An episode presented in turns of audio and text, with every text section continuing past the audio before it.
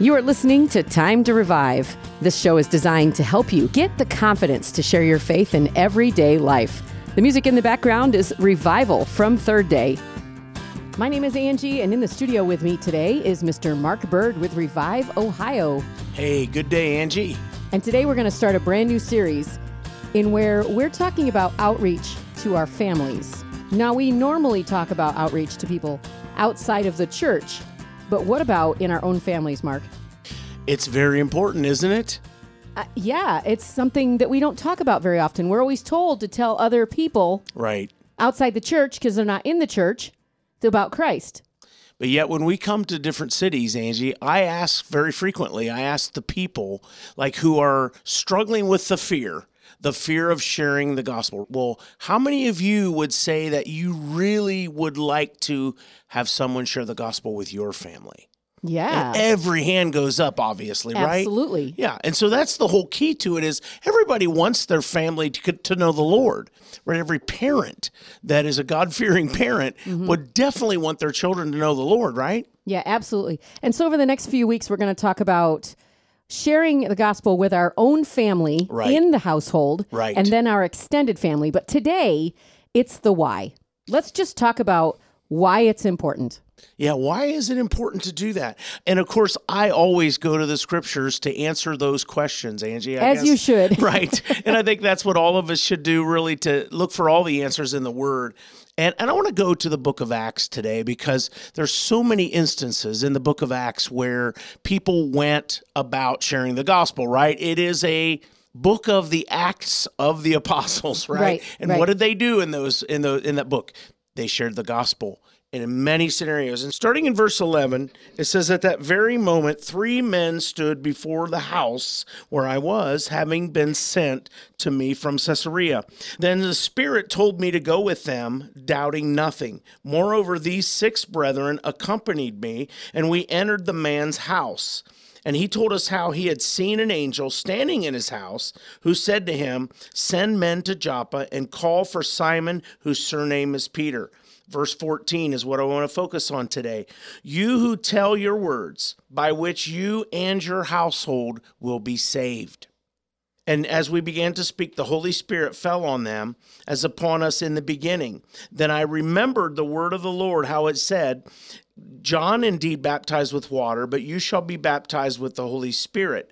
If therefore God gave them the same gift as he gave us when we believed on the Lord Jesus, who was I that I could withstand God? And when they heard these things, they believed and became silent, and they glorified God, saying, Then God also has granted to the Gentiles repentance unto life. And so the whole point of this is sharing the gospel with the household. If you look at this particular set of verses here, it mentions the house several times. That Greek word is oikos. Okay, why is that important? Because it's yogurt today. No, what is what is the reason that uh, Dannon named oikos that yogurt? The reason is is because it means household. Because Wow, they want to sell yogurt in every household, right? That is a- it's the truth, actually. Something new every day. Exactly. But here's the key to this, right? We all desire to have our families saved. And who is Peter saying? Listen, it's the word of the Lord that you can take to your household. What was the promise? The promise was if you take the word of the Lord, even to the Gentiles, then your household can be saved. That's the word of the Lord here because the ministry was, quote unquote, if you remember back in Acts chapter 2, Peter preached to the Jews. But now here's Peter defending his ministry to the Gentiles. So let's talk a minute about the family unit as it was during the time of the Bible. Right. I mean, it's different than what we have right now. And how did the Jewish nation, how did the Jews as a people, how did they depend upon the word of God to be passed along? From generation to generation. That's what the Bible tells them to do. That's absolutely right. So all of the Jewish people knew that the word of God was dependent upon the older Jews telling the younger Jews and teaching them the word of God. And so what Peter is saying here to the Gentiles is your whole house can be saved as well now because God has made it possible hmm. through his word. You now have the same ability, the same opportunity to share the gospel so that you can see your household be saved. Now, if we will, let's go over to the next passage in Acts chapter 16, verses 27 to 32. This is a fairly familiar passage of scripture. And in verse 27, and the keeper of the prison, awakening from sleep and seeing the prison doors open, supposing the prisoners had fled, drew his sword and was about to kill himself. But Paul cried with a loud voice, saying, Do yourself no harm, for we are all here. Then he called for a light, ran in, and fell down trembling before Paul and Silas. So, what's happening here is here's this man who was in charge while Paul and Silas were in prison, and the Lord shook the foundation, and their shackles fell off, and the jailer was asleep and he knew that his life would be required because these men were free. But listen to what happens here. Listen to what Paul says. Again in verse 29, then he called for a light, ran in, fell down trembling before Paul and Silas, and he brought them out and said, Sirs, what must I do to be saved? Now here's the kicker. Verse 31 And they said, Believe on the Lord Jesus Christ, and you will be saved, you and your household. Now, this was the man of the house. Is that correct? And so, so what you're saying is, the man of the house sets the tone. The man of the house sets the tone. Okay. That's what these guys are saying to him, right? You have an opportunity. Not only do you have an opportunity to be saved, but you and your household. Yeah, because everybody needs to make the decision. But if the father goes, Right. so will everyone else. So goes the household. That is the why, Angie. And so hmm. that's the that's the key here. Now, were Paul and Silas assuming that this man was going to bring his children to them to be discipled?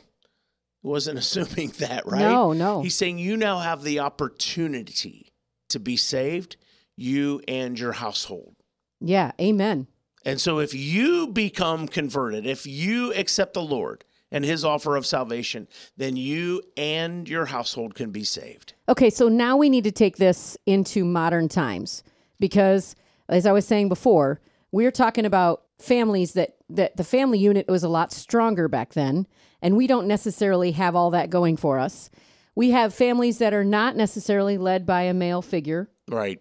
or the male figure is not the one coming to the Lord. So let's talk about real life. Yeah. Let's talk about the way that Satan is getting his little grubby little paw into families nowadays. Because if you look at it just as a whole, the schools that are teaching our children are absolutely not teaching them the Word of God.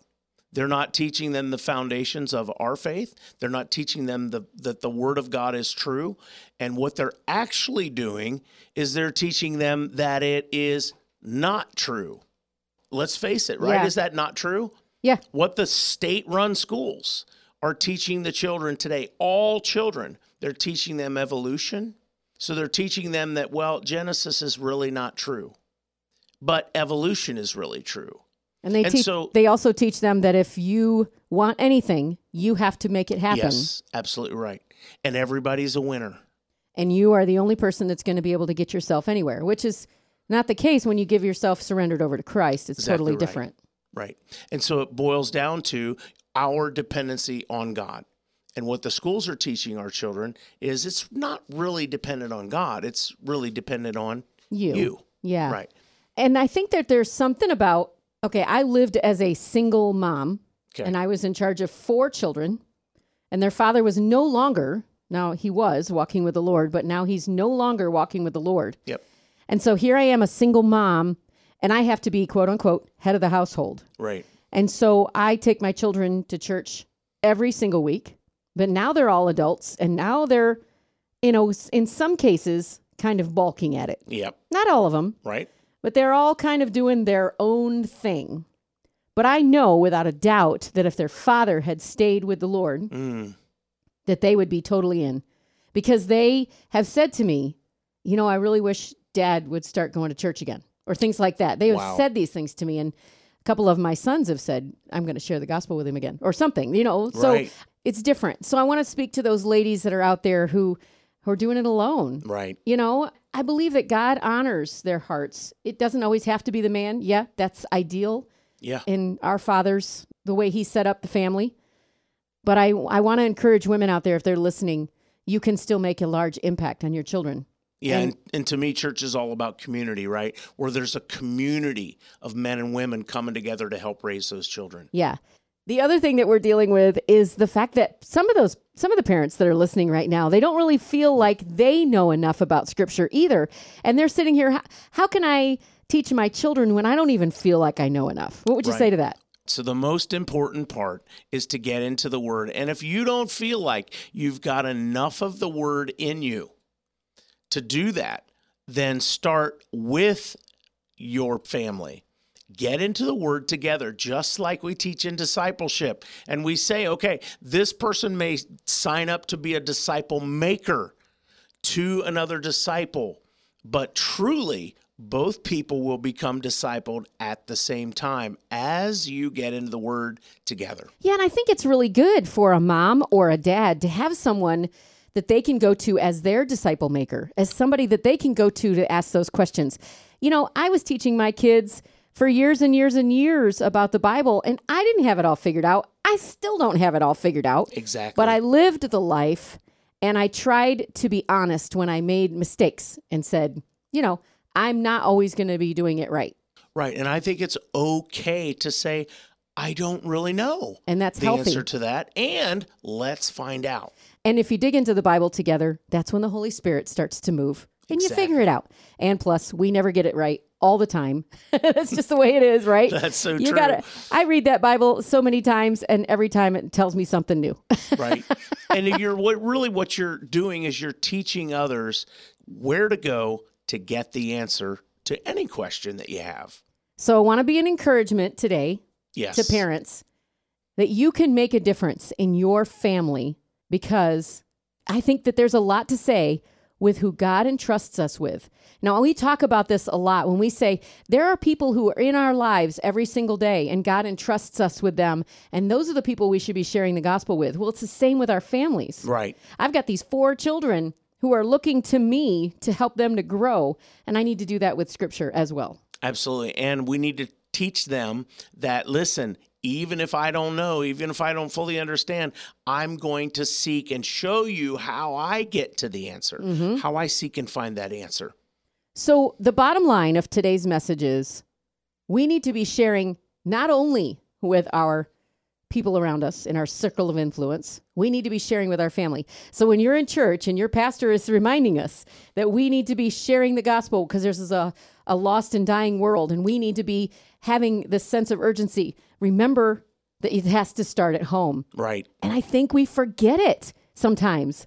I, I think we do. I, I hear it all the time from people going, What am I doing for my own family? Yeah. And it reminds me, Angie, of a conversation that I had years ago with a youth pastor. I was serving in a church as a, a worship leader, and I was talking to the youth pastor, and he said, You know what drives me so crazy is that the parents take these broken children and they come and they drop them off to me on Sunday morning, and they said, Would you please fix them? Mm. And he said, They fail to realize that it starts with them in the home. Oh my gosh, that is profound. And that is something that we need to be thinking about. Yeah, Absolutely. absolutely. Okay, so the outreach to our family, why is it important? Well, the, we just gave you all of the reasons why we think it's important. There are probably many, many more, but that's what we have to say. Now let's go ahead and move over to our testimony for today. I am excited today because I have my dear friend on the line with us, Jason Harris from beautiful downtown Lima, Ohio. Well, you're not really from downtown, but you're from Lima, Well, Ohio area, Jason. But welcome to the program today, Jason. Thanks, Mark. Great to talk to you. Yeah, and brother, you know, this topic I know is near and dear to your heart because again, thinking about this just immediately your your face and name popped up before me and I'm like, "You know what? We need to get uh and hear Jason's perspective on this family thing cuz Jason, you're a family man. When I think of a am. family man, I think of Jason Harris, man. You're a family man who dearly loves the Lord and also, I would say, dearly equally loves his family. Man, Certainly. you're a man who loves to talk about your family, loves to talk about your wife and your children. I thought, man, I'd love to hear Jason's take on this. Jason, why would it be important to you in your world? Why would it be important to outreach or share with our families? Well, Mark, I think it really kind of comes down to our basis of our faith and how legitimate that is, and bringing legitimacy to our faith. And I think that's where where it really starts as far as from us. We, but both me and my wife were Amanda were not really raised in church. We came to the to the faith later on in life, so we had a really steep learning curve about the age of 20, which is about 21 years ago. Uh, we gave our lives to Jesus, and so we just didn't want to raise hypocrites. And we know that when we preach a message out to the public, but we don't apply that here in our homes, and that's kind of what we breed. We breed rebellion out of that. So it's it's very important for us to recognize that our first ministry and our most important ministry is here what we do at home. Um, which is kind of the antithesis of how we are in a society. We like to be like publicly lauded and publicly, you know, uh, kind, kind of, you know, we're we're we're preaching from our soapbox, but but man, I'll tell you what, the guys that have made the biggest impact in my life, that have mentored me, have been the ones in which I can see that there's a pattern of consistency Right. in their family. Not that they're raising perfect kids or have a perfect wife or they're even perfect guys, but rather that this faith is the thing that's being passed down from them to the next generation. That's that's what we've got to do in America in 2020 in regards to our faith. And Jason, you talk to a lot of teenagers and a lot of youth in schools and so forth today. Like you make yourself available to share in the public Yeah. schools with with youth people, uh, with youth and people like that. What is your perception currently, Jason, when you just go out on an average and go out to, to share the good news of Christ, to share Christ with teenagers today? What kind of response do you get, Jason? Uh, I'm getting a great response, um, and and that might just be uh, you know my view on spirituality and and the uh, the ne- necessity of Christ being in my life, and and not really having a whole lot of dead religion to come along with my view of things. Uh, just getting in the Word of God and just knowing God, uh, seeking the Lord that He may be found. Um, but I, I, man, I so many people say so many negative things about this generation of young people. But man, I see there are tremendous. There's a tremendous hunger in them. They want to know the truth. They don't per se want to know grandpa and grandma's truth. They want to know the truth. And uh, they're being bombarded with a lot of different voices as to what that is. I think that's where obviously apologetics have to be really important for us That's to be able to um, know what we say we know, and then also know the ability to be able to say, "I don't know. Let me get back with you." If we are in a situation, it's not fake it till you make it. We've got to give real and authentic answers to young people. That's good. And you just live it out. And so, with that, you, you feel like how important is you talked about role models. Mm-hmm. Really, what I heard you saying is is people like grandparents, parents, like they may have a faith, an authentic faith, the f- the father, the mother, the grandparents, but really, what the youth are looking for is they're looking for authentic faith, and what that Most might look like, Jason, is they may see it in their parents or in their grandparents, but they need to know Yeah. that it's real for themselves. And I'm reminded, I'm reminded of this, uh, the scripture in James. Just it's amazing, but it says, "Someone will say, you have faith, but I have works. Show me your faith without your works, and I'll show you my faith by my works." One of the things that that I know about you, Jason, is is that you're out there and you're demonstrating your faith. And what you're leading with, and this is my favorite part about you, bro, is you're leading with love. When you're talking Yeah. about outreaching or sharing the gospel with your family, how important do you feel like it is to do it with love? Well, it's necessary. I mean, you know, as the Apostle Paul said that you know you have every spiritual gift in the in the uh, toolbox, but if you don't have love, you don't you know there's no no use of of those spiritual gifts. And so, uh, and we just recognize that everything has to come from a place of love. I think we're at a, a point in our society where where love and hate is highly misunderstood, and we've got to define those things accurately. Um, we've got to define that you know just because we stand up for the truth, it doesn't mean that we hate anybody. I mean, the best way to do that is interpersonally. And so, you know, we have very very frank conversations in our house about uh, about things that are going on in society or or you know all of my kids went to public school so it's not like you know uh, they're, they're definitely in the environment in which they hear a lot of things and see a lot of things and sometimes they're taught some things that are not consistent with biblical values Right. and so it's important it's important to have those conversations with them but also also kind of cloak those conversations in love you know, we're not against this group of people. We're not, you know, we just recognize it for what it is, these strongholds or these bondages in people's lives. And so we then begin to, you know, we never complain about anything in this house. We pray about it. That's good. we don't, we don't gossip. We pray, you know? so We're talking about outreach to our families. Let's talk about our spouse. What do you talk what do you say to that person whose spouse is not necessarily walking with the Lord? That's a challenge. Um, I think what what that comes down to is, um, and and I, it's not something where I've experienced that. Both me and my wife, wife gave our lives to Jesus at the same time, actually in a small little apartment in a little town called Jenera, Ohio, that I guarantee you've never heard of. And uh, so it's not something that I've experienced, but I, you know, obviously counseling with people over the years, I've I've dealt with this question. The only way, I, I guess, you look at it you know your partner say say your wife or your husband and they're uh, away from the lord. What is it that that drew you to the lord? What was it the threat of punishment or was it the goodness of god that drew your heart to repentance? And so uh without being a doormat i'm not saying that. You just let anybody do whatever they want to do. Uh, you know you can't let your husband just blow all the money and go in all kinds of debt just because he wants to be a heathen, you know, but so with reason and with boundaries around it, I think that you lead with the intention of I want to make God look good, and so I have to accept that God is good, and I have to showcase that God is good. And I, I think that um, that's the best way to attack that on a regular basis. Yeah, all of this stuff has been fantastic. I love to get your point of view. Uh, interesting story. The other day, I had a conversation with my mother, and my mother Mm. years ago became a born again Christian, and she wanted to Mm. go to quote her church. But my father, who's a staunch Roman Catholic, wanted to go only to the Catholic Church, and so it became to be it became a dividing thing.